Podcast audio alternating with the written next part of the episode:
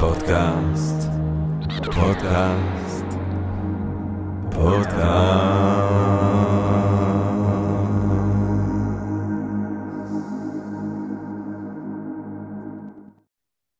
טוב, גבירותיי ורבותיי, ברוכות וברוכים הבאים לפודקאסט של Think and Read Different, פודקאסט למי שאוהב לחשוב.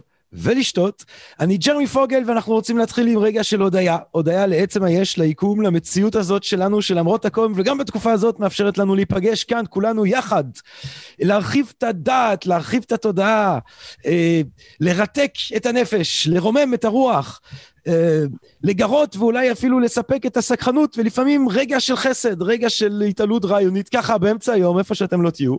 והאמת, היום בכלל אני מתחפק, היום בכלל אני אה, מודה ליקום על ההזדמנות, כי אנחנו היום באמת שתים למחוזות המבורכים ביותר של נפש האדם. אנחנו היום עפים גבוה גבוה עם נשמת ברבור עילאית. שאין כמותה, או יש רק מעט כמוה בהיסטוריה של האנושות, בהיסטוריה של התודעה, באופן כללי, ביקום כולו. ואני מדבר כמובן על חבר מאוד קרוב לנו כאן בפודקאסט, אפלטון. אפלטון הגדול, גבירותיי ורבותיי. אפלטון הדגול. אפלטון, הנשמה הקוסמית הזאת, הנשמה האדירה, האיש הדגול הזה, אפלטון. אה, כבר היה לנו אה, אה, פודקאסט שהתמקד בעיקר על הקדם סוקרטים, על סוקרטס, ואי אפשר להגיד סוקרטס בלי להגיד אפלטון, אז דיברנו גם קצת על אפלטון. זה קצת כמו מייקל ג'ורדון אמר בסדרה עליו, כל מי שיגיד מייקל ג'ורדון, שיגיד גם סקוטי פיפן, שזה היה מחמאה מאוד יפה לומר. אפלטון הגדול מכולם, וכמו שאמרתי בפרק ההוא, אה, אנחנו זוכים כמובן, אולי הדרך הכי קלה לומר משפט וחצי לאפלטון זה לזכור את המשפט של אה, אלפרד נורת וייטהד, שבאופן נורא מפורסם אמר שהדרך הכי בטוחה לסכם את ההיסטוריה של הפילוסופיה המערבית היא כרצף של הערות שוליים לאפלטון. ואני תמיד אומר שזה סוג הדברים שנשמע ריקים, מחמאה ריקה שאתה זורק ביום הולדת של איזה ילד בגן לאימא שלו כדי לשמח אותה ואת המשפחה. אה, אבל אתה אולי לא לגמרי מתכוון, אבל ככל שאני לומד יותר אפלטון עם השנים, וככל שאני קורא יותר פילוסופיה מערבית, ככה לאט לאט, עם השנים דווקא אני מרגיש שווייטד די צדק, ושאם אפשר היה לקחת את כל הכתיבה האפלטונית, אה, אפשר למצוא שם, גם אם זה הערות שוליים מאוד מאוד ארוכות, אבל אפשר להפוך אותה להיפרטקסט, שממנו נובע כל הפילוסופיה המערבית. כאילו אם נגיד היית לוקח את כל מה שיש על פילוסופיה מערבית בוויקיפדיה, אתה יכול בכל ערך למצוא רגע באפלטון, אם במה שסוקרטס אומר, אם מה שברי השיח של סוקרטס אומרים. אה, משהו שיוביל חזרה לטקסט האפלטוני הזה. איש ענק, איש דגול, איש שקשה לחשוב על מימדיו מבלי להתחגש. ו... אנחנו מתרגשים כאן היום בפודקאסט כפליים, כי אנחנו זוכים בעצם לדבר ולחשוב ולעוף עם אפלטון, עם בן אדם שהוא באמת ראוי אה, להיות זה שמייצג אותנו כאן, מרוב שהוא בעצמו אה, איש סגולה, אה, ואדם רחב אופקים, ואדם עמוק, ואדם מבריק, ואדם שהוא נשמת ברבור, כמו אפלטון אהובנו, ואני מדבר, גבירותיי ורבותיי, על דוקטור ג'ייקוב אבולעפיה. אה, דוקטור ג'קוב אבולעפיה, אה, בעל אה, תואר ראשון באוניברסיטת יייל, ואז שימו לב, שני תארים שניים באוניברסיטת קמברידג', אחד בהיסטוריה של מחשבה פוליטית ואינטלקטואלית, ואחד בפילוסופיה עתיקה, שבעצם אנחנו היום נעסוק בתואר שני, השני, של, של דוקטור אבולעפיה, את הדוקטורט שלו הוא כתב בהרווארד, בעצם על האופן שבו מושג הכלייה והכלא התחיד, השפיע יצר זרמים שלמים של מחשבה פוליטית במערב. הספר הזה יראה אור, התזה הזאת תראה אור בקרוב, בימינו בעזרת השם.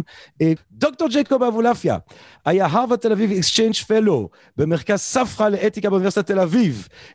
הוא היה עמית פולונסקי באקדמיית פולונסקי בוואן ליר בירושלים, וכרגע עמית פוסט דוקטורט בסטנפורד. גבירותיי ורבותיי, אלה הם המלגות, אלה הם אותות הכבוד הגבוהות ביותר שיש לאקדמיה האמריקאית והישראלית להציע. יש, מכבד אותנו בנוכחותו אחד מהגדולים של הגדולים של הדור, ואני כולי מתחגש ושמח שהוא איתנו כאן היום. גבירותיי ורבותיי, דוקטור ג'ייקוב אבולעפיה, שלום רב. תודה, תודה ג'רמי, אבל uh, כאילו לאפלטון לא היה uh, אפילו תואר אחד, אז uh, נכון. התוארים כאילו הם חוסר משמעות לצד הפילוסופיה עצמו. או, או, יפה מאוד. כמו אומרת, אה, אף פעם אל תאמינו במשיח שטוען שהוא משיח, רק כאלה שמתכחשים. אה, תראה, די עם הקשקשת הזאת שאני מקשקש, ואני מקשקש הרבה, כמו שהמאזינות והמאזינים שלנו יודעים. בוא נחתוך ישר בווריד הצוואר, אה, ג'ייקוב, אם יורשה לנו. בוא אני אשאל אותך את השאלה שרק השאלה הזאת כבר משמחת אותי. מי זה האיש הדגול הזה, אפלטון? מי ג'ייקוב אבולעפיה? מי הוא היה אפלטון?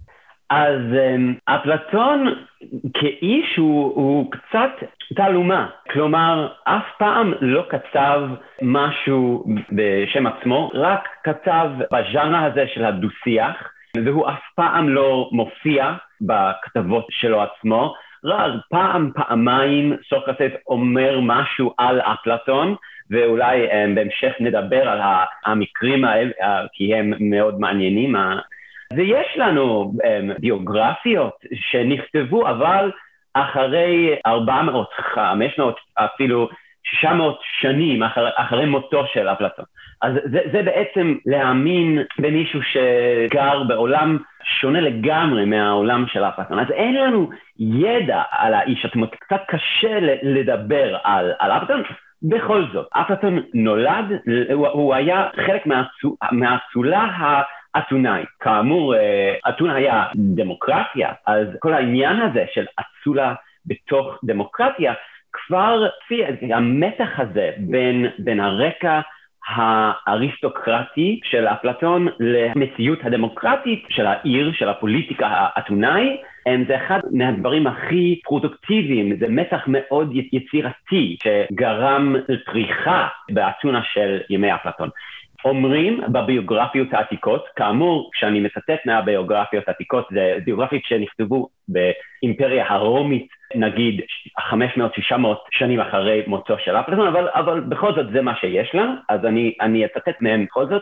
שהוא נולד מתישהו סביב האולימפיאדה ה-88. ככה מינו שנים בעולם העתיקה. זה אומר מתישהו באזור 428 שנים לפני הספירה. זה באמצע המלחמה הפלופונזית בין mm. אתונה לספרטה. זה בשנים האחרונים של המנהיג פרקלס, המנהיג הכי דגול בהיסטוריה של אתונה הדמוקרטית. אז אפלטון נולד בזמן מאוד מאוד מעניין בהיסטוריה האתונאית. הוא נולד בשיא הכוח של אתונה. אתונה היה בראש מין ברית בין ערים יווניים, ואתונה היה פרימוס אינטר פארס, כאילו הראשון בין שווים, ובעצם לקח את האוצר של הברית הזה לעצמו, היה עיר מאוד מאוד עוצמתי ועשירה, ואפלטון נולד לתוך המעמד העליון. הוא בצד של האימא שלו, הוא, הוא היה צעצע של סולון, המנהיג המיתי, המייסד המיתי של הדמוקרטיה האתונאית, אבל הוא גם היה קרוב להרבה דמויות לא כל כך אהובות בהיסטוריה האתונאית, אלו שבסוף המלחמה הפלופונזית, כשאפלטון היה כבר בשנות ה-20 לחייו, מרדו בדמוקרטיה ועשו מין קו, מין פוטש אנטי-דמוקרטית, ובעצם הדודים של אפלטון, קריטיאס וקרמידס, שהיו אלופים, הפכו להיות רודנים והיו חלק משלושים הרודנים שמררו את החיים של אתונה הפוסט-דמוקרטית. אז זה קצת רקע על אפלטון האיש, אבל אני לא יודע אם זה בכלל עוזר לנו להבין את אפלטון mm. הפילוסוף. האם אנחנו אולי יודעים, אמ, מה אנחנו יודעים קצת אולי על החינוך שלו, וגם אם אנחנו, אין לנו מידע אולי מפורט על החינוך האינדיבידואלי שלו, מה אנחנו יכולים אולי להסיק ממה שאנחנו כן יודעים על החינוך של אנשים שהם אה, מאותו, מאותו הסוג, כן, האריסטוקרטיה האתונאית של אותו מאה החמישית לפני הספירה, שכמו שאתה אומר, שיא של הפריחה של אתונה. אה, מה אנחנו יודעים על, ה, על, על השנים המכוננות בחייו של, של הילד אפלטון? אז זהו, כאילו, אנחנו פשוט לא יודעים הרבה על ההשכלה שלו. אפשר, לה, א', אמ, דבר מעניין, הוא לא נולד בשם אפלטון, הוא נולד כנראה בשם אריסטופלס, והשם אפלטון ניתן לו על, על ידי המאמן שלו במתאבקי, הוא היה מתאבק. נכון. Um, מאמן ההיאבקות בגלל, אבל אומרים, יש כאלה שאומרים שזה הרוחב של הכתפיים, יש כאלה שאומרים שזה הרוחב של, ה, של המצח. של המצח, כן. אז יש, יש, זה, זה, זה כאילו, אי אפשר לדעת, אבל העניין הזה של התאגפות, כנראה נכון, אנחנו מוצאים בדו-שיחים וגם בכתבים אחרים, העניין הזה, ההשוואה בין פילוסופיה לסוג של אתלטיקה, יש דו-שיח האוטודימוס ש, שמשתמש שסוקרטס ב... נפגש בעצם עם, עם שני uh, לוחמי MMA שכאלה. כן, אפשר לראות בזה מין, אה, מין רמז לעבר של אפלטון בספורט. אבל חוץ מזה, אנחנו, יש דברים בביוגרפיות, אבל הדבר היחיד שאנחנו יודעים בוודאות זה שמתישהו אה, אפלטון נתקל בסוקרטס. Oh. ואני חושב שכל עובדה אחרת לא חשוב, כי יש כל מיני סיפורים בביוגרפיות על זה שאפלטון נסעה ללוב, מה שהיום לוב, לעיר, אולי זה טונסיה בכלל, אבל אני חושב שזה, שזה לוב, לקירנה, שזה היה עיר דמוקרטי בצפון אפריקה, שם הוא למד עם מתמטיקאי, יש שאומרים, זה, זה היה מיתוס שניטשה מאוד אהב, שהוא למד אצל מצרים, וכנראה מתי שהוא אכן נסע לסיציליה, ואולי נדבר על זה גם, אבל כל הנסיעות האלו, הם, אי אפשר לדעת אם הוא באמת למד מתמטיקה בצפון אפריקה. אפשר לדעת שהדבר הכי חשוב שקרה לו כנער בנירואים שלו, זה היה אישה עם סוקרטס. ו- וכנראה זה לא היה השכלה פורמלית, זה פשוט היה מישהו ש- שעמד שם בכיכר העיר ואתגר אותו, או אתגר אנשים אחרים, והחוויה הזה היה החוויה שקבע את המשך דרכו של אבא. מה, האם אנחנו יודעים אולי משהו, או אפילו מחשבות שלך, אתה יודע, כי באמת, כמו שאתה אומר, בגלל שאנחנו יודעים כל כך מעט עם אפלטון, אבל מצד שני, כל מי שאוהב אותו גם מרגיש מאוד קרוב אליו, אני חושב, באיזושהי צורה, כי אתה שנים אתה קורא את אפלטון, ואתה קורא אותו עוד פעם ועוד פעם ועוד פעם. אז גם, גם, גם אם זה מבוסס רק על פיסות מאוד מאוד קטנות של מידע ועל ביוגרפיות מאוחרות יותר, איך אתה רואה כן. את המפגש הזה? אפילו בדמיון, איך אתה מדמיין את, ה, את, ה, את הפעם הראשונה, the first time I ever saw your face, כמעט כן, בצורה כן. קצת רומנטית. מה אתה חושב, כן, יש את האגדה הזאת שהוא שרף את כל ה... שהוא, שהוא היה מחזאי, שהוא היה, שהיה לו טרגדיות, שהוא כן, גדל טרגדיות, שהוא שרף כן, אותן. כן. כנראה שזה כן. זה, זה מתואר כאיזה רגע מהפכני בחייו. מה, מה אתה חושב קרה שם?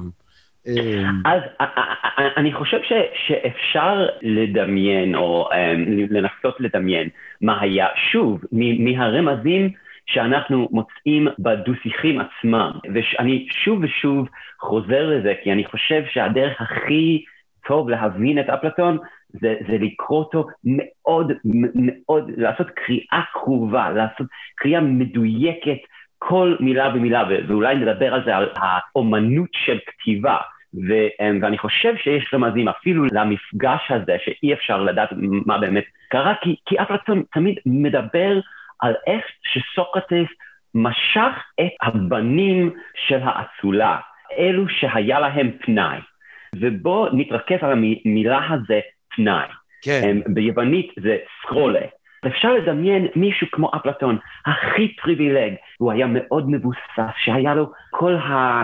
הזדמנויות בחיים, אבל בעצם גם היה לו זמן, זמן פנאי, אמ, פשוט לשוטט, ללכת בכיכר, להסתלבט, נגיד, על העולם.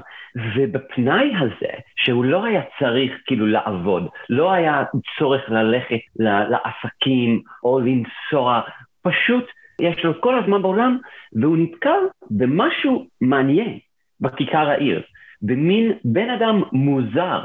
שלא מתנהג כמו שאנשים מצפים שאזרח אתונאי יתנהג. מישהו שלא כל כך מנומס, שהוא ניגש לכל מיני אושיות פוליטיות ומאתגר אותם, ו- ואין לו נימוסים, והוא קצת מגעיל. הדמות החיצוני היה מאוד מאוד חשוב ביוון העתיקה. ניטשה אומר משהו מדהים שהעומק של היוונים זה ברדידות שלהם. סוקרטס הוא ההפך. הוא מגעיל, הוא מכוער, ואין לו נימוסים. ואני חושב שהמפגש הראשון זה היה מפגש בין מישהו שאולי הוא אפילו קצת משעמם לו שם באסולה, והוא רואה שהעולם שמסביב, החברים של ההורים שלו, הדודים שלו, אין לו תשובות לשאלות שהבן אדם המוזר, האאוטסיידר הזה, סוקרטס, שואל. ואני חושב שהמפתח הראשון זה, זה סוג של בהלה או פלא. גם אפלטון וגם גם אריסטו מדברים על ההתחלה של פילוסופיה בפלא, כדי להסתכל בעולם ולהרגיש שמשהו מפתיע, כן. משהו מאתגר אותך. פליאה אל מול, פליאה אל מול עצם היש, פליאה אל מול המציאות שגם כל כך מאפיינת באמת את הפילוסופיה הראשונית הזאת. גם הקדם סוקרטית, גם סוקרטס עצמו, ואולי באמת מה שאני חושב מתוך הדברים שאתה אומר, ג'ייקוב, שיש פה בעצם גם תיאור של נער צעיר, כמו שאתה אומר, פריבילג, אריסטוקרט, כן? שיש לו זמן לחלום ו- וזמן להשתעמם גם, והוא פוגש את, ה- את הדמות הצבעונית הזאת שדיברנו עליה, עשינו פרק שלם גם על סוקרטס. Mm-hmm. גם בפודקאסט, הדמות הצבעונית האירונית, המצחיקה, שמזה לחתור מתחת למובן מאליו, הפרובוקטור הזה, סוקרטס. אבל אתה גם מתאר בעצם מפגש עם, עם הפילוסופיה. זאת אומרת, אתה, אתה חושד, אני מבין ממה שאתה אומר, שאם סוקרטס הוא פוגש את הפליאה, ואריסטו אחר כך ואפלטון גם, בתיאיטיטוס מדבר על זה שפילוסופיה מתחילה בפליאה, אז בעצם עם סוקרטס הוא פוגש את הפילוסופיה. כן, אבל מה, מה שמעניין, כאילו, כמו שבטח דיברתם, או, כאילו, על, על זה בפרק על סוקרטס, זה שהפליאה הזה, הפילוסופיה הראשונה, אפשר, כאילו, אלו מילים גדולים, אפשר לחשוב שזה כאילו על לדבר על כוכבים ועל היקום ועל טבע, אבל, אבל לא. הפליאה הזה, במקרה של המפגש בין אפלטון לסוקרטס, קורה בתוך מסגרת חברתי-פוליטי. ועוד משהו ש, שנאמר על סוקרטס, זה שהוא הביא את הפילוסופיה מהשמיים לארץ. ואפלטון, ונדבר על זה, אפלטון כתב על הכל, הוא כתב על, המתיק, על המתמטיקה, מטיפיזיקה, פילוסופיה ראשונה, על ההנחות הכי קדומות שעושים בפילוסופיה, ועל הקשר בין האסטרונומיה לפילוסופיה, כל הדברים האלה. אבל, אבל סוקרטס לא היה מישהו שהתעסק בדברים האלה. נכון. וזה, וזה מאוד, כאילו, כשאני התעניינתי באפלטון, העובדה הזה שכל הדברים הארטילאיים, הפילוסופיה המאוד מאוד נשגב ומתוחכם, מתחיל במקרה של המפגש הזה בין אפלטון וסוקרטס בקונטקסט הפוליטי-חברתי. סוקרטס, כמו שפל... שאפלטון הכיר אותו, היה הוגה אתי-פוליטי. Oh. Um, כי, כי באמת אנחנו זוכרים כמובן איך שסוקרטס מתנגד uh, חריפות ב, ב, במשפט שלו, בהגנה של המשפט שלו, לשמועה שהוא משייך אותה מן הסתם לאריסטופנס, שהוא חושב על אשר בשמיים וחוקר את כל אשר מתחת לאדמה. כן, זאת אומרת, הוא מתנגד לשיוך שלו עם סוג השאלות שהקדם סוקרטים שאלו, ובאופן, אולי באופן, כמו שהרבה אומרים, ברגע שהוא מכוון את הפילוסופיה כעיסוק אתי, הוא בעצם מכונן אותה, כן? כי הוא נותן לה תחום דעת נבדל ועצמאי, וזה באמת מאפיין אותו. אבל אם באמת אנחנו חושבים, אז, אז כמו שאתה אומר כל כך יפה, זה שיש פה עניין פליאה שהיא פלויה אתית-פוליטית. הרי אה, וצחקנו על זה קצת בהתחלה עם התארים, וכן, ולא היה לו תואר, או כן היה לו תואר, זה שכשאנחנו חושבים על פילוסוף, כן, כמו שכתב הפרשן הצרפתי הנודע פייר הדו, כשאנחנו חושבים אולי על פילוסוף היום, או על אנשים שעוסקים בפילוסופיה, אנחנו חושבים על דברים מאוד מאוד שונים, על סוג מאוד מאוד שונה של פעילויות משאולי סוקרטס חשב כשהוא אמר שהוא פילוסוף. זאת אומרת, אם אפלטון היה נפגש עם פילוסופיה היום, אז כנראה שהוא באמת היה נרשם לאוניברסיטה ולומד קורסים, ואז אולי הוא היה עושה דוקטורט, ואז אולי הוא היה מוצא עבודה כמורה לפילוסופיה, או כפרופסור לפילוסופיה, והוא היה מקבל על זה שכר, ובשמונה בערב הוא חוזר מעבודה, והוא כבר לא בעבודה. אבל פילוסוף, אז זה באמת סוג של בחירה קיומית. זה סוג של דרך רוחנית בעולם הזה. אז אולי אתה יכול לדבר איתנו קצת על, על מהי דרך הקיום הזאת שפלטון בעצם הולך לבחור בה בעקבות המפגש הזה עם סוקרטס. אז זו שאלה מאוד, מאוד חשובה וזה מאוד עיסק את, ה, את הקדומים, את, את היוונים עצמם בפילוסופיה יוונית עצמה. נזכרת את, את um, הדור ופילוסופיה כדרך חיים, והמסורת של פילוסופיה כדרך חיים כן כאילו מתחיל עם סוקרטס, ו, וסוקרטס, החיים שלו שהוא הלך יחף והוא היה דמות ציבורי ומאוד כאילו בשוק ובמקומות המרכזיות, זה מאוד משפיע על הקיניקנים, ציניקנים והסטואים, והם כולם רואים את עצמם כהממשיכים של אפלט, של, סליחה, של סוקרטס.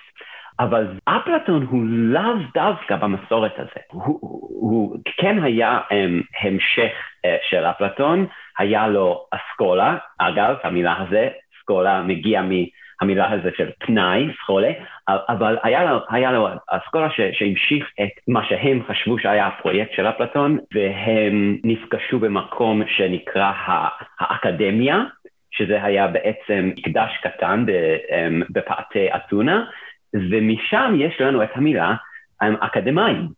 ו- ודווקא במקרה הזה זה מאוד מתאים, כי הם, הפילוסופיה האפלטונית, לפחות ב, um, בשנים הראשונים הזה, לא היה כל כך פרקטי כמו המסורת, נגיד המסורת הסוקרטית. Mm. אז אולי אפלטון עצמו הוא בעצם ההתחלה של ההבדל בין פילוסופיה כמקצוע אקדמי נגיד, תרתי משמע, לדרך חיים במסורת הסוקרטי-סטואי כזה. ובגלל זה הציניקנים נגיד ראו את עצמם כהיריבים של אפלטון, ויש כל מיני סיפורים מצחיקים שה...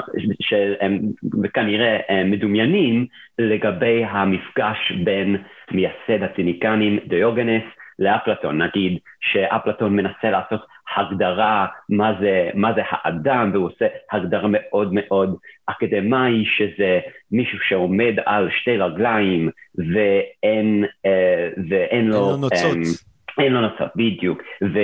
ודיוגנס מגיע לבמה של, של אה, אולם ההרצאות, לא היה אולם, כאילו נגיד אה, לשיעור, ושם עוף בלי נוצות על השולחן ואומר, זה האדם. כאילו, אוקיי, כל מיני דברים כזה, כאילו, אבל זה הדרך של הציניקנים לאותת שאפלטון עושה משהו לא פילוסופי. כן. שאפלטון... שאולי באמת במובן הזה זה הסיפור, הסיפור הנוסף שבו דיוגנוס דורך על השטיחים של אפלטון וצוהל ואומר, הנה אני דורך על הגאווה של אפלטון. אבל אז אומרים שאפלטון אומר לו, אבל עם איזה גאווה אתה עושה את זה. אומרת, שזה גם מעניין שאפלטון מגיב בסיפור, כי זה מאוד מעניין מה שאתה אומר. זאת אומרת שאפשר לראות אצל אפלטון או חזרה לאתוס שהוא כבר היה קודם גם לסוקרטס, או איזושהי התפתחות של אתוס שאחר כך הוא באמת פותח צוהר לפילוסופיה כעיסוק קונטמפלטיבי, שאין לו בהכרח את הביטוי הקיומי שהיה כל כך מובהק אצל סוקרטס, ואולי מובהק אה, בצורה מוקצנת עוד יותר אצל דיוגנוס, אצל ציניקנים, אצל סטואיקנים.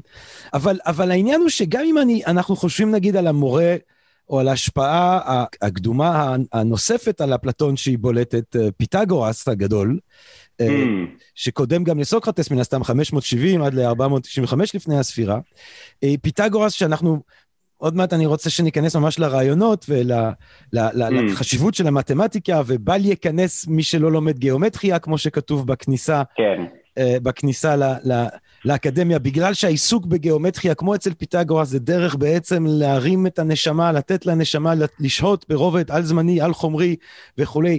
אנחנו רואים שגם אצל פיתגורס, למחשבות המאוד מופשטות האלה, המאוד... הייתי אומר אקדמאיות במחאות, כי זה קודם את אפלטון, אבל אקדמאיות במובן המופשט אולי, גם שם היה לזה, לווה לזה איזושהי פרקטיקה קיומית, אם זה בצמחונות, אם זה באופן החיים, אם זה במידות שאתה ממש אמור באופן אישי לפתח כפילוסוף. זאת אומרת, אני תוהה אם גם אם אפלטון עסק במחקר שהוא הרבה יותר מופשט מזה ש...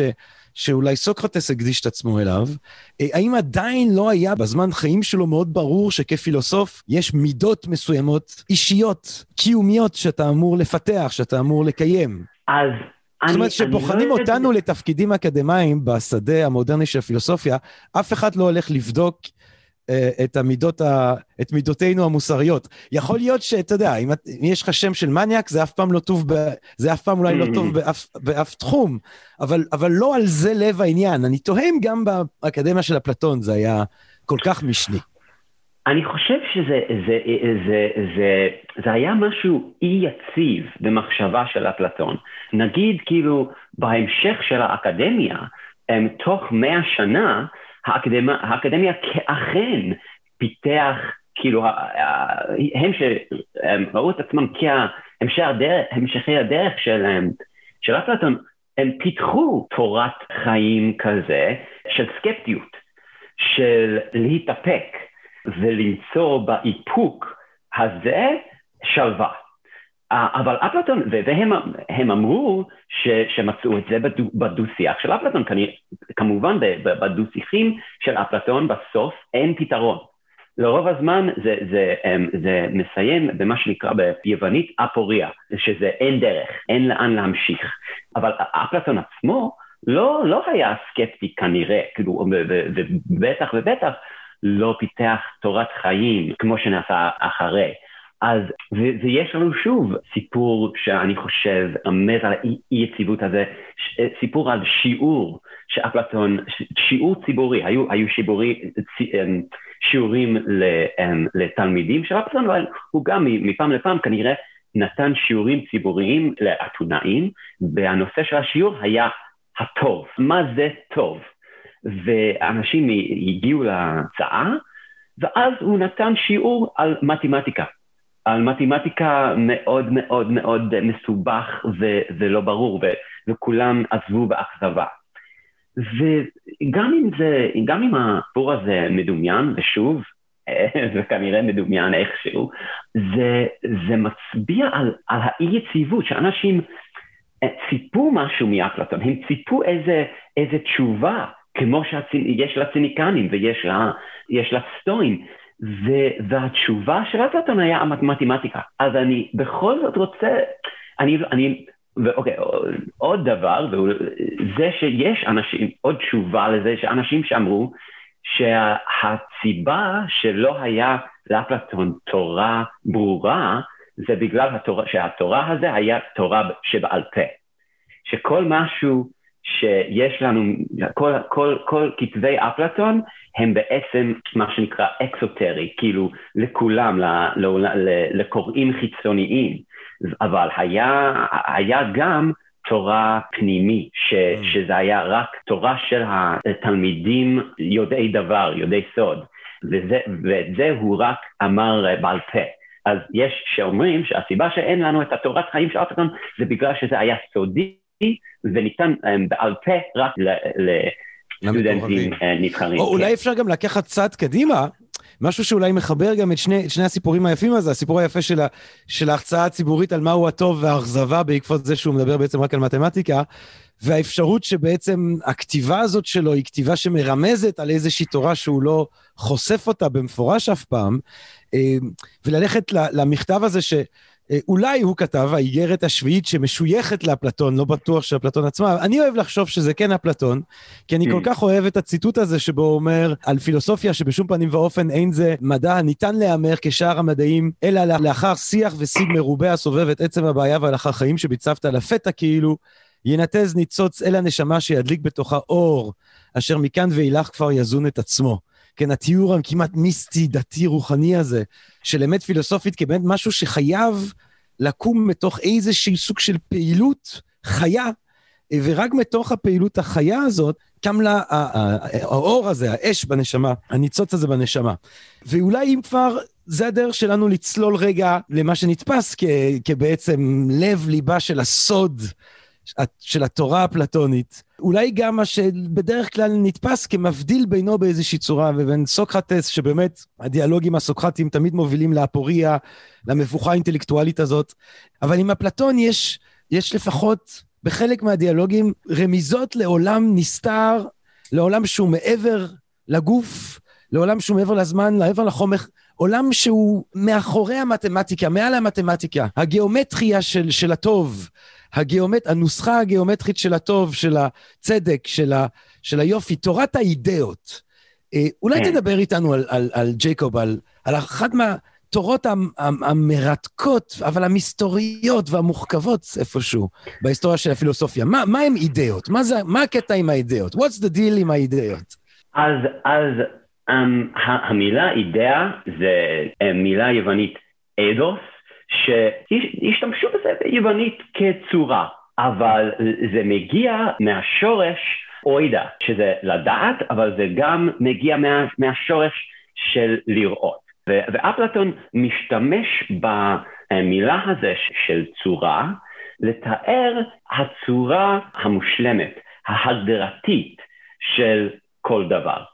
אז הדוגמה הכי כאילו אמ, ברורה, אחת מהדוגמאות הכי ברורות, זה, זה נגיד מה, מה, מה עושה יוצר כשהוא מייצר דבר? כשנגר עושה שולחן מעץ, איך הוא בונה את העץ? הוא מסתכל פנימה לצורה של השולחן שהוא רוצה לבנות.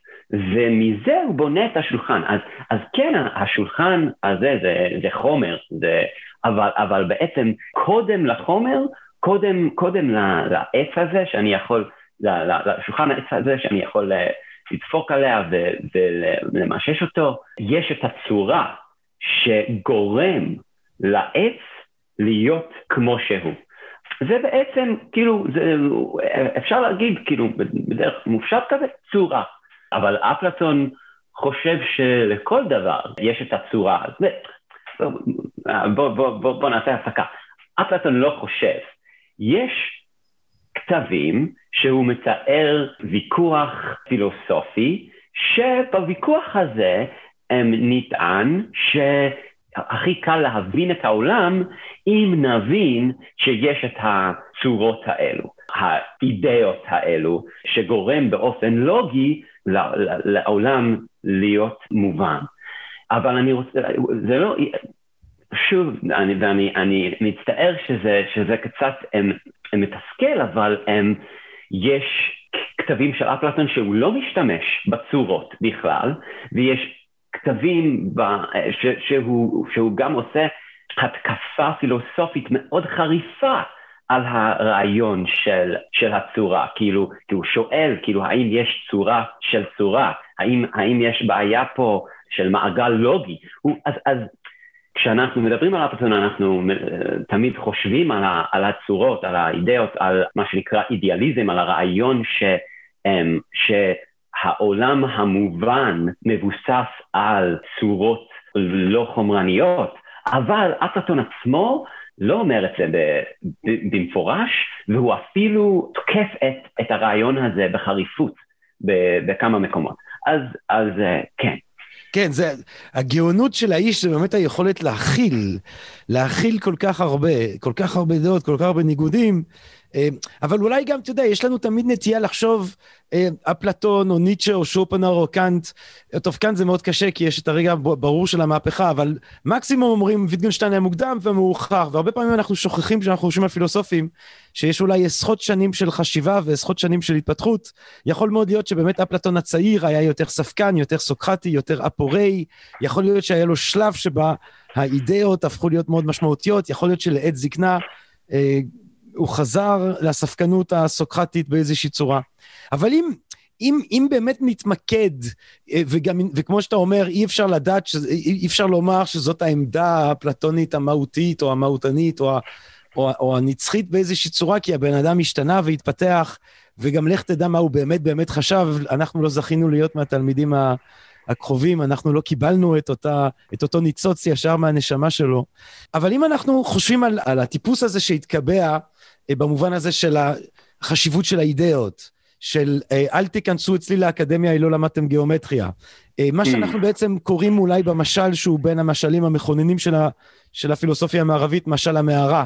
כן, האנשים כן. הכלואים בתוך המערה רואים בעצם את הצללים, שזה העולם החומר, שזה העולם ההתהוות, שזה העולם שבו אנחנו מתקיימים ביום-יום. בחוץ יש את העולם של האמת, העולם של האידאות. אם אנחנו מתמקדים ברעיון הזה, באמת, כש... ואמרנו את ה... את ה... בסוגריים אמרנו שלא בטוח צריך לשייך את זה לאפלטון, ובטח לא העמדה הסופית שלו באיזשהו מובן. אבל אם כן נתמקד שנייה בפן הזה של, ה, של ההגות האפלטונית, מה, איך אתה כן. חושב על הדבר המוזר הזה, אידאה? אז, אז בואו בוא נתחיל עם, עם סוקרטס שוב, ו, ומה שסוקרטס ניסה לעשות, או אולי ניסה לעשות uh, בשיחות שלו, ו, ויש לנו את העדות של אפלטון, אבל גם יש לנו את העדות של uh, קסנופון ועוד כמה אנשים, הוא אתגר את הפרטנרים שלו לשיחה בעניין של הגדרות. כאילו, מה המשמעות של מילה? וניסיון למצוא הגדרה. זה לא תמיד הצליח, אבל זה פרויקט של להבין את הדבר בדיוק, בדייקנות, באופן שנוטל כל ספק.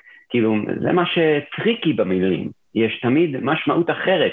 וסוקרטס, בגלל זה הפרויקט להבין את העולם דרך מילים, אולי אה, נדון לכישלון.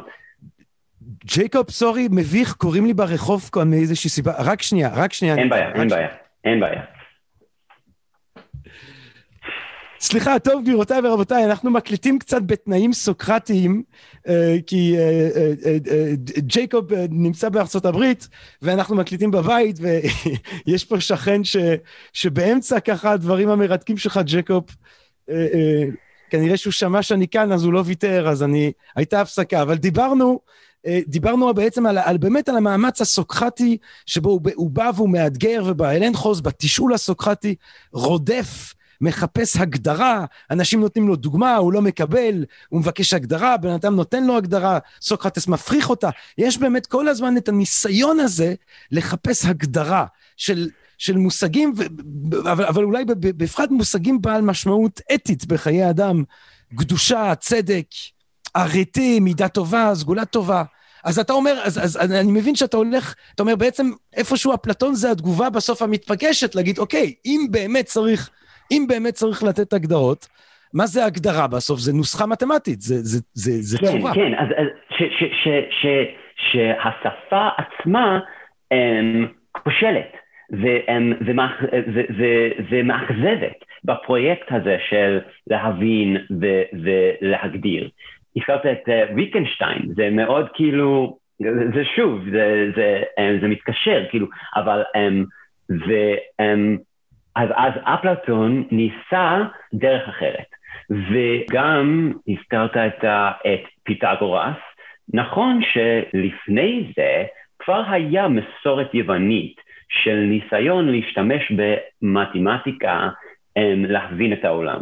פיתגורס, פיתגורס uh, ייסד אסכולה, אפילו אפשר להגיד uh, שזה היה מין כת שניסה להשתמש במתמטיקה לייסד um, חיים מיסטיים דתיים, אבל גם היו עוד um, הוגים uh, יוונים איטלקיים, כמו um, uh, פרמנידס, שאפלטון היה, um, um, הכיר את העבודה שלו uh, היטב והשתמש בזה, ופרמנידס מדבר על הניסיון להבין באופן מדויק. ובשביל אפלטון, הניסיון הזה זה ניסיון לוגי מתמטי, שאפשר להשתמש בלוגיקה, בניסיון, אה, באי הסתרה, לנסות לפתח כלים לוגיים שלא מסתירים אה, את עצמם כמו שמילים עושים, ומתמטיקה, שאפשר לדעת בדיוק, ובעיקר גיאומטריקה,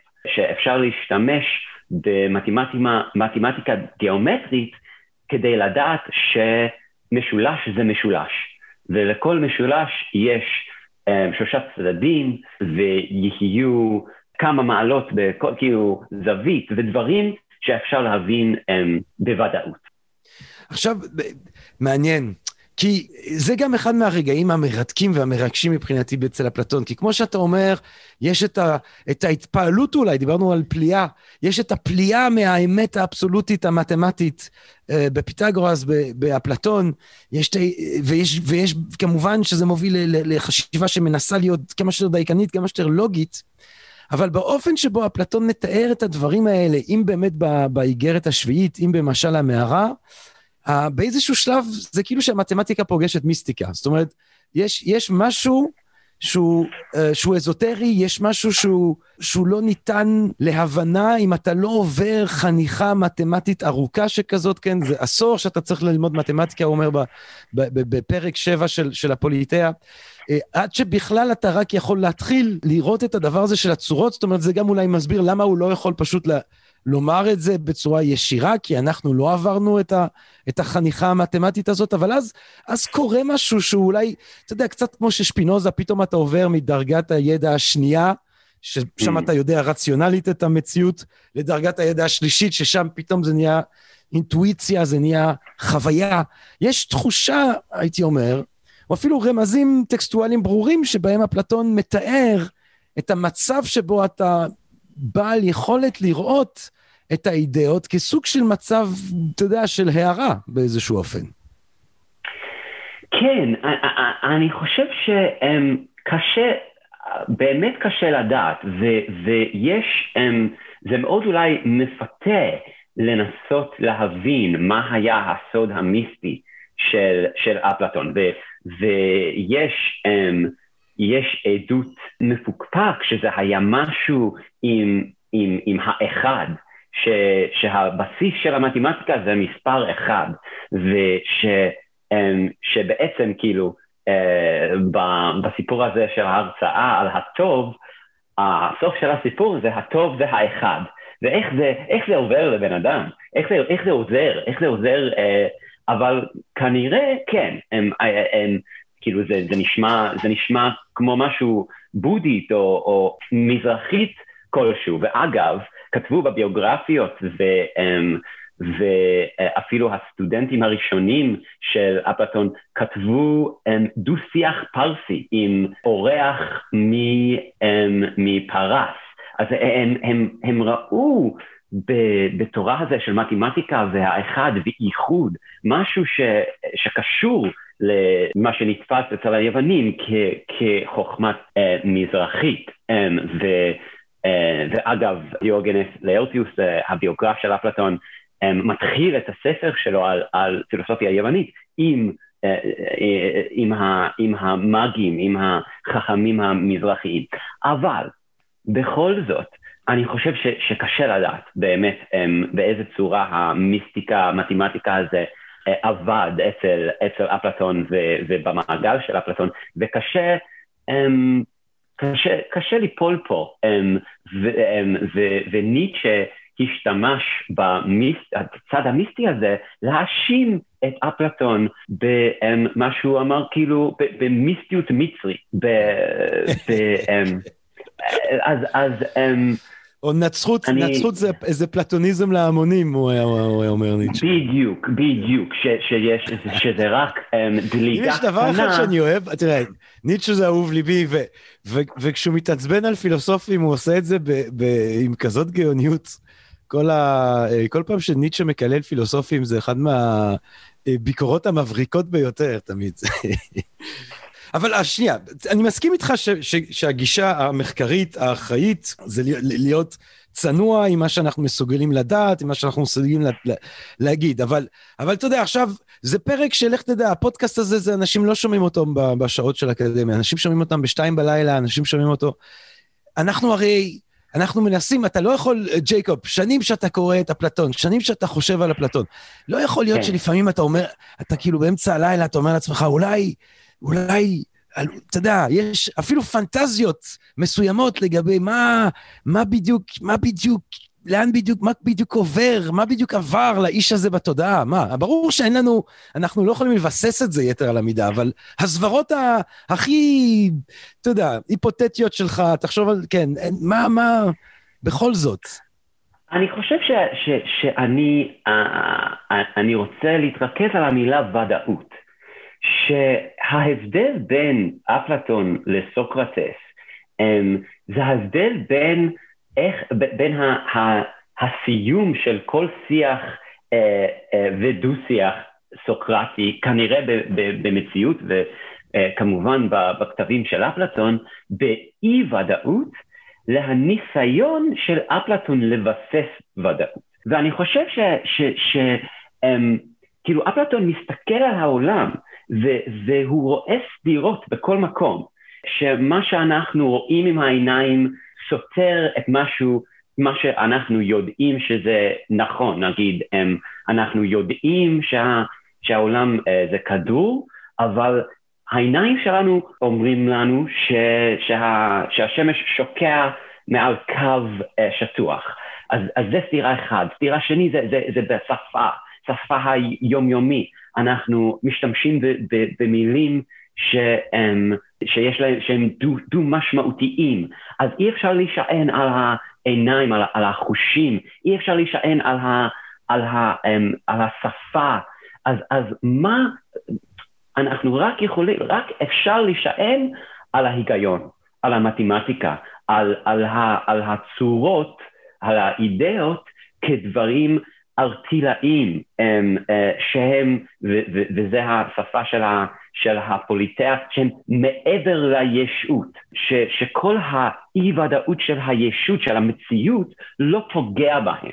כן. אז, אז הפרויקט שהם בעצם ההכרח, יש בהם איזה מימד של הכרח, מימד של אבסולוטיות, מימד של נצח. כן, וזה פרויקט, כמו שההיסטוריה של פילוסופיה מידע, זה פרויקט טרגי. ואפלטון כנראה ידע את זה, כי הוא, הוא, הוא, הוא אף פעם לא כתב uh, טרקטטוס, uh, מסכת, ספר עם סוף, אבל בכל זאת הפרויקט של ודאות זה היה פרויקט של חייו, um, לדעתי. אז אני לא רוצה um, ל, um, uh, להגיד שזה היה פרויקט מיסטי דתי, לדעתי אולי, אולי um, הדרך היחיד להגיע לוודאות הזה זה דרך התמסרות מיסטיות, ואולי הוא, הוא אכן um, התנהג ככה בחייו עם, עם, עם, עם תלמידיו, אבל הוא לא השאיר את זה. לא. בכתבים שלו, לא, וכנראה לא. בכוונה. זה כמובן משהו שמהדהד, אתה, אם חשבנו על האחד, אנחנו חושבים כמובן על פלוטינוס, על מה שנחשב למסורת הנאו-פלטונית, שבצורה מפורשת מתארת חוויות של התאחדות עם האחד, אה, חוויות שהפכות להיות ממש אבני הדרך של המיסטיקה המערבית, של הרוחניות המערבית, אז באמת יש איזה מרכיב אולי אנכרוניסטי של לקחו חזרה את כל התכנים האלה אה, בתוך האלפלטון עצמו, שהוא, שהוא יותר זהיר ולא השאיר כן. תיאורים כן. סוערים כאלה, מסעירים כמו אלה של פלוטינוס, גם אם, שוב, באיגרת השביעית יש איזה משהו... יש איזה משהו, יש איזה ניצוץ, יש איזה ניצוץ. אז אני לא, אז, אז טוב, אני לא רוצה להיכנס איתך לשאלה האם האיגרת השב, השביעית אה, אמיתית או לא. אני, אני, כן. חושב, אני חושב ש, שהיא אותנטית לגבי פלטוניזם, אפילו הפלטוניזם הכי מוקדמת, כלומר, כן, כשה, כן. כשהסטודנטים הראשוניים בשנים אחרי מותו של אפלטון ניסו להבין מה היה הפרויקט שלו, כנראה משהו כמו האיגרת השביעית נראה להם אותנטית ו- ונכון, אבל um, אני אוהב את, ה- את, ה- את, ה- את התמונה um, הזהירה הזו של אפלטון כמישהו שראה את המתח בין הפרויקט של לחפש ודאות לבין הקושי הפילוסופי לבסס עניינים. אני גם חשוב לי לומר שאני, א', אני, אני, זה מאוד יפה מה שאתה אומר, כי הוא באמת, עצם החשיבה של, עצם הכתיבה באמת בדו-שיח, בדיאלוגים, עצם הכתיבה הדיאלוגית היא כתיבה שמעריכה בדיוק מתחים בין עמדות שונות ובין המאמץ לוודאות ו... והמצב שהוא, שהוא, שהוא, שהוא בלתי מושג, והמתח הזה בא לידי ביטוי בחיוניות הדיאלוגית ובאי הסכמה שיש ב, תמיד בדיאלוג. אני אולי אומר לזכות הפרשנות היותר מיסטית, ש, שמן הסתם אני לא רוצה להקנות לו דפוסים של מיסטיקה, שאולי מאפיינים את מה שהיינו חושבים היום, כשאתה שומע מיסטיקה ביום-יום, אתה חושב על דברים שהם לא מובנים, לא מוסברים, מסתוריים, אה, מיתיים, זאת אומרת, כל מיני תכנים שסותרים את מהלך החשיבה הלוגי. ומן הסתם אצל אפלטון, כשאני משתמש במונח מיסטיקה, או כשפרשנות כזאת אה, תשתמש במילה מיסטיקה, זה לא כדי לדבר על הדברים לא מובנים, לא מוסברים, לא לוגיים, אלא לדבר על יסוד חווייתי אה, שהוא מעבר למה שאפשר לומר במילים. אה, ההגדרה של ג'יימס, חוויה מיסטית כחוויה אה, שבו אנחנו חשופים לאיזושהי אמת שנתפסת כמשמעותית מבחינה קיומית, אבל זאת גם אמת שאנחנו לא, לא, לא, לא, לא יכולים לומר אותה אה, במילים ואולי לא יכולים לחוות אותה בחיי היום-יום, אבל זאת אומרת, אני, אני חושד שאולי, אה, שאפלטון היה, או ראה את עצמו כמי שחווה חוויות אה, שאפשר להגיע אליהן על ידי התבוננות מתמטית, אבל אי אפשר לתאר את מה שהן, את המשמעות שלהן בעצם, אי אפשר לעשות להן רדוקציה למילה הכתובה.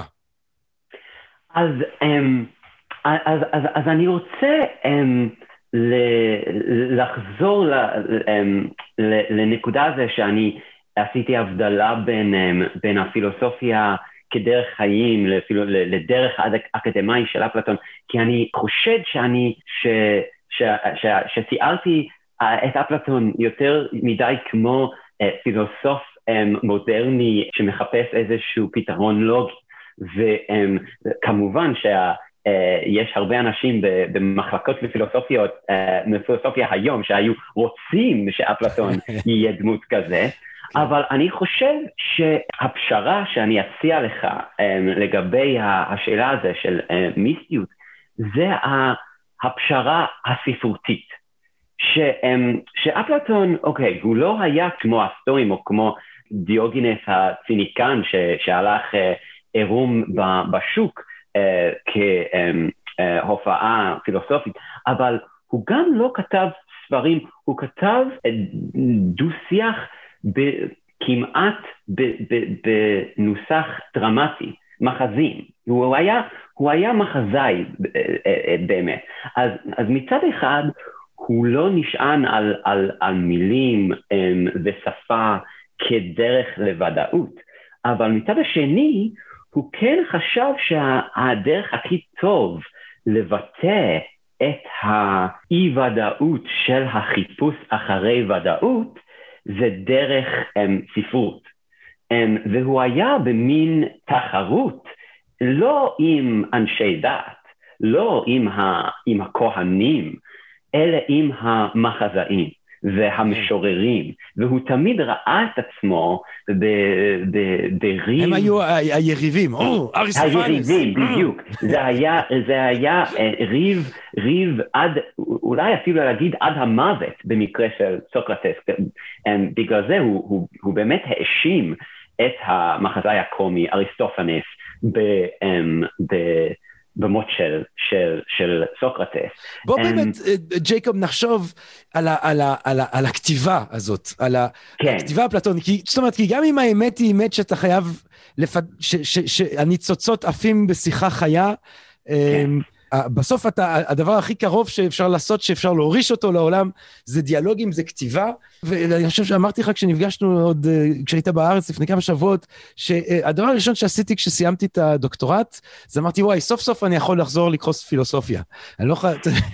וקראתי את, את, שוב את הפיידרוס, ו, ופשוט, ופתאום אמרתי, אוי, אתה יודע, אתה, אתה זוכר את הדבר שבו התאהבת כשיצאת לדרך. זה כל כך כן. מצחיק, וזה כל כך סוחב, וזה מסקרן, וזה קליל, אתה, ו, וזה מלא בארוס, וזה אירוטי כל הזמן. אה, וזה, כל, וזה עמוק בצורה אינסופית. זאת אומרת, אתה קורא את זה פעם אחת, ואז אתה פשוט לא מפסיק לחשוב על זה. זה פשוט גאוני. אז אני רוצה לנסות לחשוב, כי באמת חושבים תמיד את הדימוי הזה ששייקספיר כותב. אני רוצה להבין, ממש קודם כל ברמה הכי פיזית. כל הזמן אני מנסה לחשוב, אתה יודע, טכניקת הכתיבה שלנו היום עם המחשב, יש, אני גם יש לי שני מסכים, אז יש לי את הטקסט שאני קורא, יש את המחשב, יש את המסך, אני יכול לתרגם, אני יכול לערוך, אני עושה save, אני עושה delete, אני עושה זה. איך, ואני חושב, איך, איך אפלטון ישב, מהם התנאים הפיזיים של כתיבה אה, שמאפשרת לך לכתוב כאלה באופן כזה גאוני? האם הוא חושב את הכל בעל פה וכותב בבת אחד? האם הוא יושב ומתקן? מה, מה, מה אנחנו יכולים לנחש או לדעת ממש על, על, על טכניקת הכתיבה של אפלטון?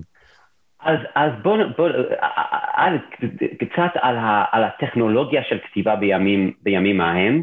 היו, um, היו לוחות, לוחות מ... איך אומרים? wax.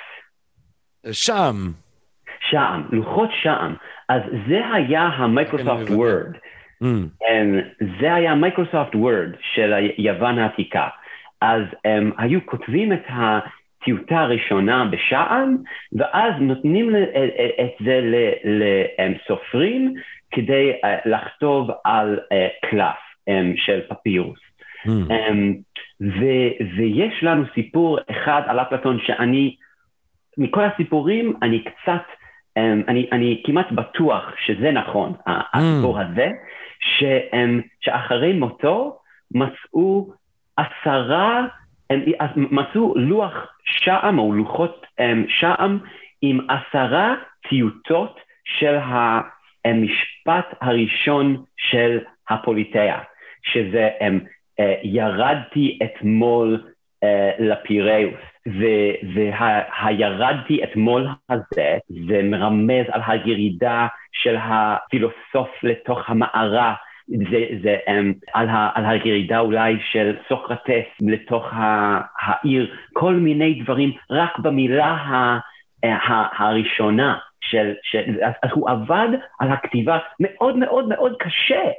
Um, ובמיוחד בשביל מישהו שאמר שהכתיבה לא, אי אפשר להישען על זה, שהמילים טועים.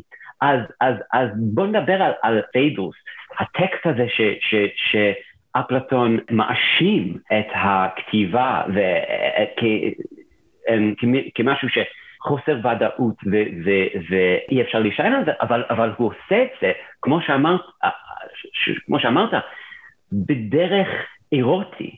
כן. הכתיבה, אי אפשר להישען, הכתיבה משקר כמו שמאהב משקר. וכמו שיש מתח אירוטי בין אנשים שנמשכים אחד לשני, גם כן יש את, ה, את המתח הפרודוקטיבי האירוטי הזה בכתיבה טובה. Mm. וברור ש... שאהבה, סליחה, אני, אני, אני, אני אמרתי שם, שם זה מה שיש לי פה ליד הזה, זה לוח שאהבה שאתה כותב עליו. סתם, אנחנו 아. אה. עולים חד... אני לא יודע אם, אנחנו, אה, אף אחד פה לא צבר, אז אנחנו קצת... אה, כן. אז, אז כן, אז, אז, אז באמת, אתה יודע מה, ו, ו, ובאמת כי, כי פיידרוס הוא כמו, ש, כמו שהתחלת ואמרת שסוקרטס אוהב לדבר עם הצעירים האריסטוקרטים, הוא גם מאוד אוהב כשהם יפים. אה, הוא, כן. מעריך, הוא מעריך את היופי, כן, וזה משהו כן. שכמובן אנחנו יודעים, ה, ה, היסוד ההומרוטי המובהק אה, בחברה היוונית, ההערצה של היופי של, ה, של הנער, של הגבר הצעיר, אה, פיידרוס הוא מהגברים הצעירים היפים האלה, וסוקרטס אמנם רואה ערך ב, ב, ממש להידלק על היופי הזה, אבל אחר כך עם הדלקה הזאת אתה לא מנסה בעצם, אתה לא מאבד אותה לתוך הגופניות ממש של הנער, אתה משתמש באנרגיה הזאת כדי להרים את הנשמה לרובדים אה, גבוהים, נשגבים, לאידאה של היופי, לאידאה כן. של ה... כן, באמת הדו-שיח מתחיל אמ, בבדיחה גסה אמ, בפיידרוס, כאילו, האם זה מגילה בתוך הטוגה שלך, או אתה פשוט שמח לראות אותי. אמ, וזה ממשיך לתמונה הכי, הכי נשגבת של איך שה, שהנפש רואה את הצורות um, באופן um, טהורה מעבר לכל העולם החומרני. אז, אז, אז, um, ובעצם אפלטון ידעה ש, שכתיבה יכול לעשות שתי דברים האלה. אפשר לשעשע אמ, אבל אפשר גם, אם לא להגיד את האמת, לתת תמונות אפקטיביות. אמ, וה, והמנחה שלי אמ, לדוקטורט, דניאל אלן, כתבה ספר על, על, על זה שהדרך שאפלטון השתמש בתמונות האלו, הן תמונות מאוד פשוטות, לדחוף בתוך התמונה, במקרה הזה זו תמונה של, של הנפש כמרחבה, ו- ושתי סוסים שלוקחים את הנפש למעלה, אבל גם אה, הם מוליכים את הנפש שולל לפעמים. ובתוך תמונה פשוטה, פשוטה יש, יש הרבה דברים. יש איך שהנפש עובד, יש מה טוב, מה רע. אז זה היה האומנות אומנות הכתיבה של אפלטון. שהיא, שהיא חסכת, אה, חסכת הגבלה כמעט, זאת אומרת, אה, זה, זה ממש, זאת אומרת, ברגע ש... זאת אומרת, מרוב שאנחנו חושבים על זה פילוסופית כל הזמן, אז אנחנו באמת, אוקיי, יש פה רעיון ועוד רעיון ועוד רעיון, אבל באמת ברגע שאתה שנייה חושב על זה כאל כתיבה, זה, זה איפשהו לא פחות גאוני, כן, זה כמו שבלייק הוא לא פחות גאון כצייר מכמשורר, אפלטון לא פחות גאון כמחזאי אה, אה, מאשר כפילוסוף. זאת אומרת, זה שילוב מטורף, אה, שיש לך גם את הכישרון הפילוסופי המטורף הזה, וגם אתה יודע, זה כאילו לקחת את שייקספיר ודייוויד יום, ואיכשהו כאילו לשים אותם בבן אדם אחד. בדיוק, בדיוק. והוא היה כותב הפרוזה הכי טוב בהיסטוריה של יוונית, אולי. ואחד מהסיבות ש... אחד מהסיבות שיש לנו את כל כתבי אפלטון. לא חסר לנו כלום, וזה הכי נדיר, זה, זה, נדיר זה לא המילה, הוא אולי הסופר היחיד נס, מעולם עתיקה. זה סוג של נס. זה נס, ו, אבל זה לא נס, זה בגלל שלמדו כתיבה מאפלטון. גם בגלל ש, שהקשר לנצרות, יש כמה סיבות, אבל אחת מהסיבות זה כאילו, איך, איך, איך תלמד כתיבה יפה ב, ביוונית? תקרוא אה, אמ, ולכתוב בצורת אפלטון. מה אם, אתה יודע, דיברנו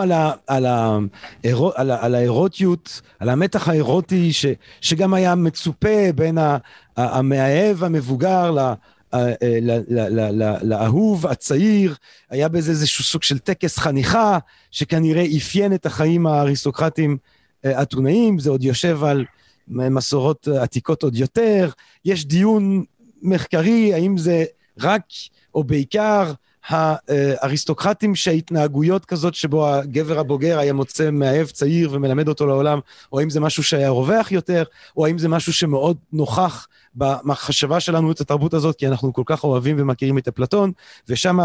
העיסוק במשיכה הזאת הוא, הוא מרכזי. אבל אנחנו כן יודעים שאפלטון לא, לא, אמ, לא הקים משפחה. זאת אומרת, סוקרטס, ניטשה אומר כסוג של בדיחה, התחתן mm. עם uh, קסנטיפה, אבל יש לו ילדים, ו, ו, וזה משהו ש, שמעסיק אותו, כן, זה משהו שסוקרטס מדבר עליו. אפלטון הוא uh, רווק, אולי במובן הזה הוא מזכיר, אתה יודע, את האקדמיה הבריטית, ש... או ספציפית את קיימברידג', יש מסורות כאלה של, של רווקות מאוחרת, או רווקות... כן. מה, מה, אתה, מה, מה המחשבות שלך גם על, ה, על, ה, על הפן הזה, הפן ה... האם זה היעדר של פן רומנטי לחיים של האיש? שוב, זה הכל ספקטרולציות. האם זה, מה, האם זה, זה, זה איזשהו... אה, אתה יודע, אה, שלילת החיים האלה והעולם, האם זה באמת נטייה שאצלו, הנטייה ההומוסקסואלית, כן, אי אפשר לדבר באמת על זהות מינית, כי הכל היה פלואידי שם, אבל אצלו המשיכה הייתה רק הומואירוטית. מה, מה אתה... ממש אי אפשר לדבר על, על, על uh, הומוסקסואליות במובן נכון, המודרני נכון. מכל מיני סיבות, ו- וזה שווה פודקאסט משל עצמו, um, אבל um, ניטשה, uh, כמו, כמו שאמרת, הוא משתמש בזה נגד אפלטון, ו- ויש קו כזה פה ניטשה, ניטשה פרויד, שאפלטון ופילוסופיה בכלל עשה מין הדחה, מין, um, מין רפרסיה פנימה של כל היצרים הבריאים. וניטשה מאשים את אפלטון, הוא אומר כאילו, סוקרטס עדיין היה חלק מהחברה שלו, היה משהו בריא, אפילו, אפילו אם זה היה um, uh, uh, דחקה, כאילו, להתחתן עם, עם קטנטיפה, אבל, אבל אפלטון, אפלטון לא היה בריא, כאילו היה משהו לא בריא בזה שהוא, שהוא לא התחתן. Um, ש, אבל ואי אפשר לדעת אם זה היה um, משיכה לצד אחד או צד שני, כי יש בביוגרפיות מדברים על המאהבים שלו, אבל גם על המאהבות שלו. כן. Um, ומצד אחד, ה, um, הכתיבות הכי יפות ש, שלו, הפיידרוס והמשתה, המשתה זה אולי הדבר הכי יפה שקראתי בחיים שלי בשום שפה, והמשתה כאילו מדבר כאילו במפורש ולאורך זמן על אהבה בין אה, גבר לנער מתבגר, אבל מצד השני בחוקים שלו, the laws, בנורמוי, הדיאלוג אולי האחרון שלו, הוא... הוא כותב um, בחריפות נגד כל סוג של התנהלות הומואירוטית. ממש. בדיוק.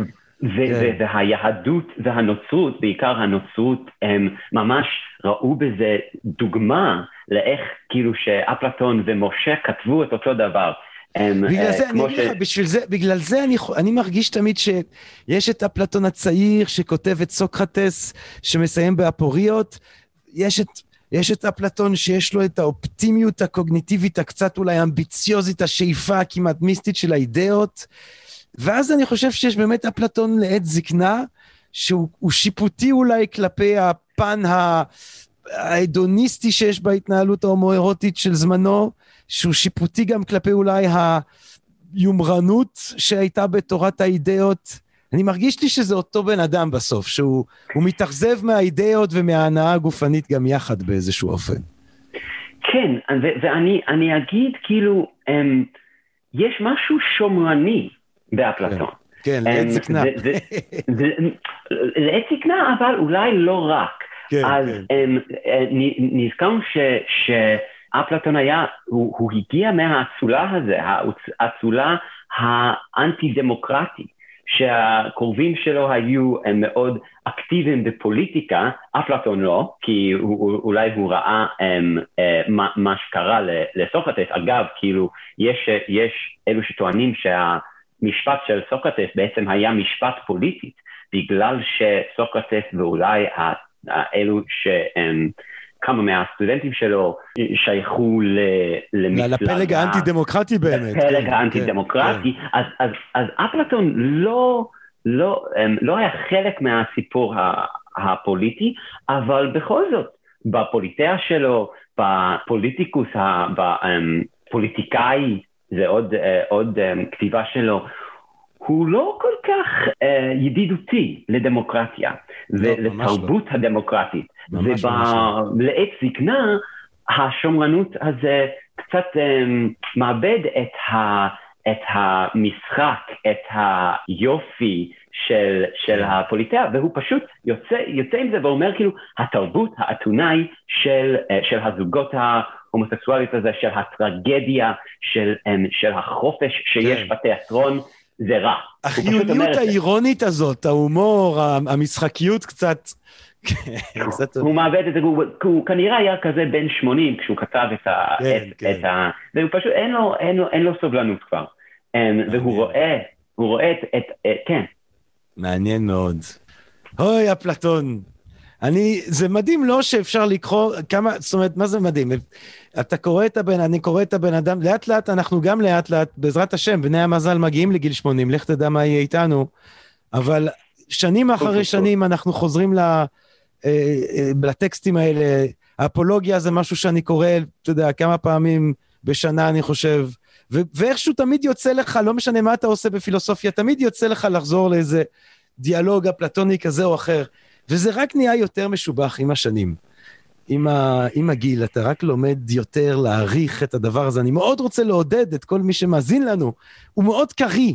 זאת אומרת, המשתה אתה תקרא, אתה תבין משהו, אחר כך אתה תקרא אותו שוב, אתה תבין עוד יותר ועוד יותר ועוד יותר. מה, מה ג'ייקוב, מה ככה הדיאלוג האחרון של אפלטון, שאיכשהו יצא לך ככה להעיף מבט והדליק אותך שוב, כמו בפעם הראשונה? כן, um... אני חושב ש... שזה בעצם, שוב ושוב אני חוזר למשתה.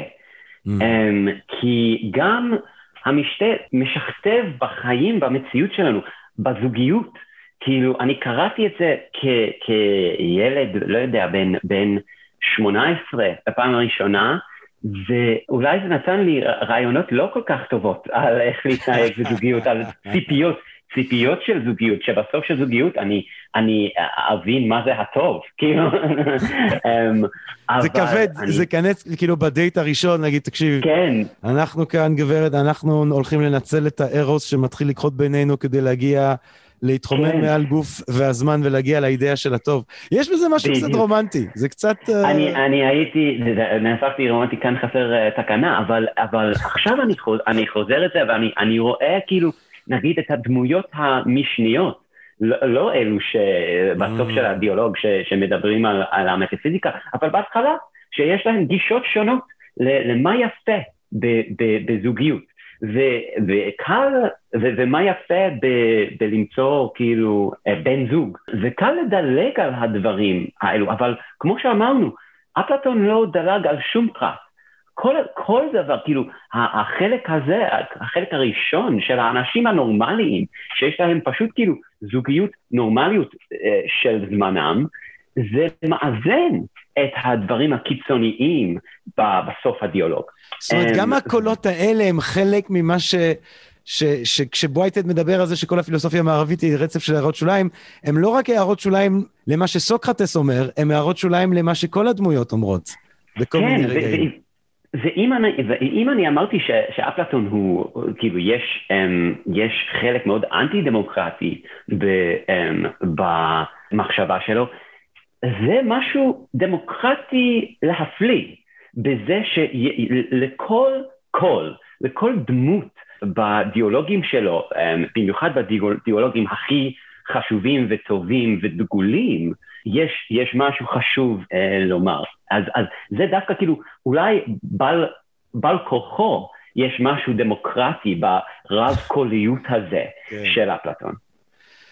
דוקטור ג'ייקוב אבולעפיה, אני רוצה ממש ממש ממש ממש ממש להודות לך שהענקת לנו בכזאת נדיבות מה, מהזמן שלך, מהמחשבה שלך, מה... מה... מה... מה... מה אה, אה, סחוליה שלך, כן? מהפנאי שלך. לנו כאן בארץ הקודש, אני, אני ממש רוצה להודות לך, ואני רוצה, אתה יודע מה, וריגשת אותי מאוד עם מה שאומרת עכשיו על המשתה, ואני הולך, אני חושב שאני הולך, אני מתחייב שאני אני, אני, אני הולך לחזור לטקסט הזה, בכ... ואני, ואני רוצה לעודד אתכם גם, המאזינות והמאזינים, הקהל הקדוש שלנו כאן בפודקאסט של Read Different. תקראו את המשתה, באמת, אבל באמת בכיף שלכם. באמת תקראו אותו בכיף. Uh, עוד מעט כנראה יהיה לנו קצת פנאי, יהיו קצת סגרים אולי, יהיה זמן לחלק אה, אתה יודע, אני יודע שאנשים עם ילדים במצב יותר מורכב, אבל תמצאו זמן בלילה, מתישהו, תיקחו את המשתה. זה, זה טקסטים יחסית קצרים, הם, הם עמוקים בצורה אינסופית, אתם תמצאו את עצמכם ממשיכים את הדיאלוג אחר כך, זה הדבר הכי מגניב, שאתה קורא חלק קטן מהדיאלוג, אבל אתה מוזמן לשיחה הזאת, וכשאתה מסיים לקרוא את הספר אתה פשוט ממשיך במשך שבועות או חודשים ושנים, אתה ממשיך את השיחה הזאת עם סוקרטס, עם אלקיביאדס, עם אריסטופנס, עם כל החברים, והכל בזכות אפלטון.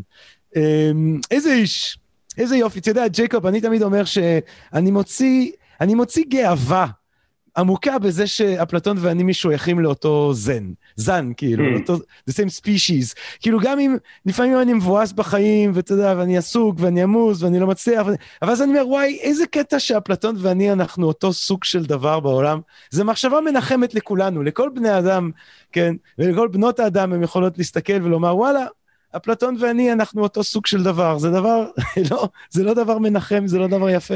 נכון, אנחנו לא רק אה, עוף אה, בלי נוצות, אה, אנחנו משהו, אנחנו משהו ששייך למישהו ש, שיצר דברים כל כך יפים ובעלי ערך. דוקטור ג'ייקוב אבולעפיה, אה, מי ייתן ואתה תמשיך ליצור דברים אה, יפים ובעלי ערך, ותודה רבה רבה לך אה, שהיית איתנו כאן היום, ותודה רבה לכם, גבירותיי ורבותיי, הקהל הקדוש של הפודקאסט שלנו של Think and Read Different, מקווה מאוד שנהניתם מהפרק הזה, מהפחקים שכבר הקלטנו, מאלה שבעזרת השם נמשיך ונקליט. מה אני אגיד לכם? כל טוב. כול, הלוואי שכולנו נגיע לאידאה של הטוב, לצורה של הטוב, ורק בריאות אה, אה, ואהבה רבה, ונשתמע. פודקאסט, פודקאסט, פודקאסט.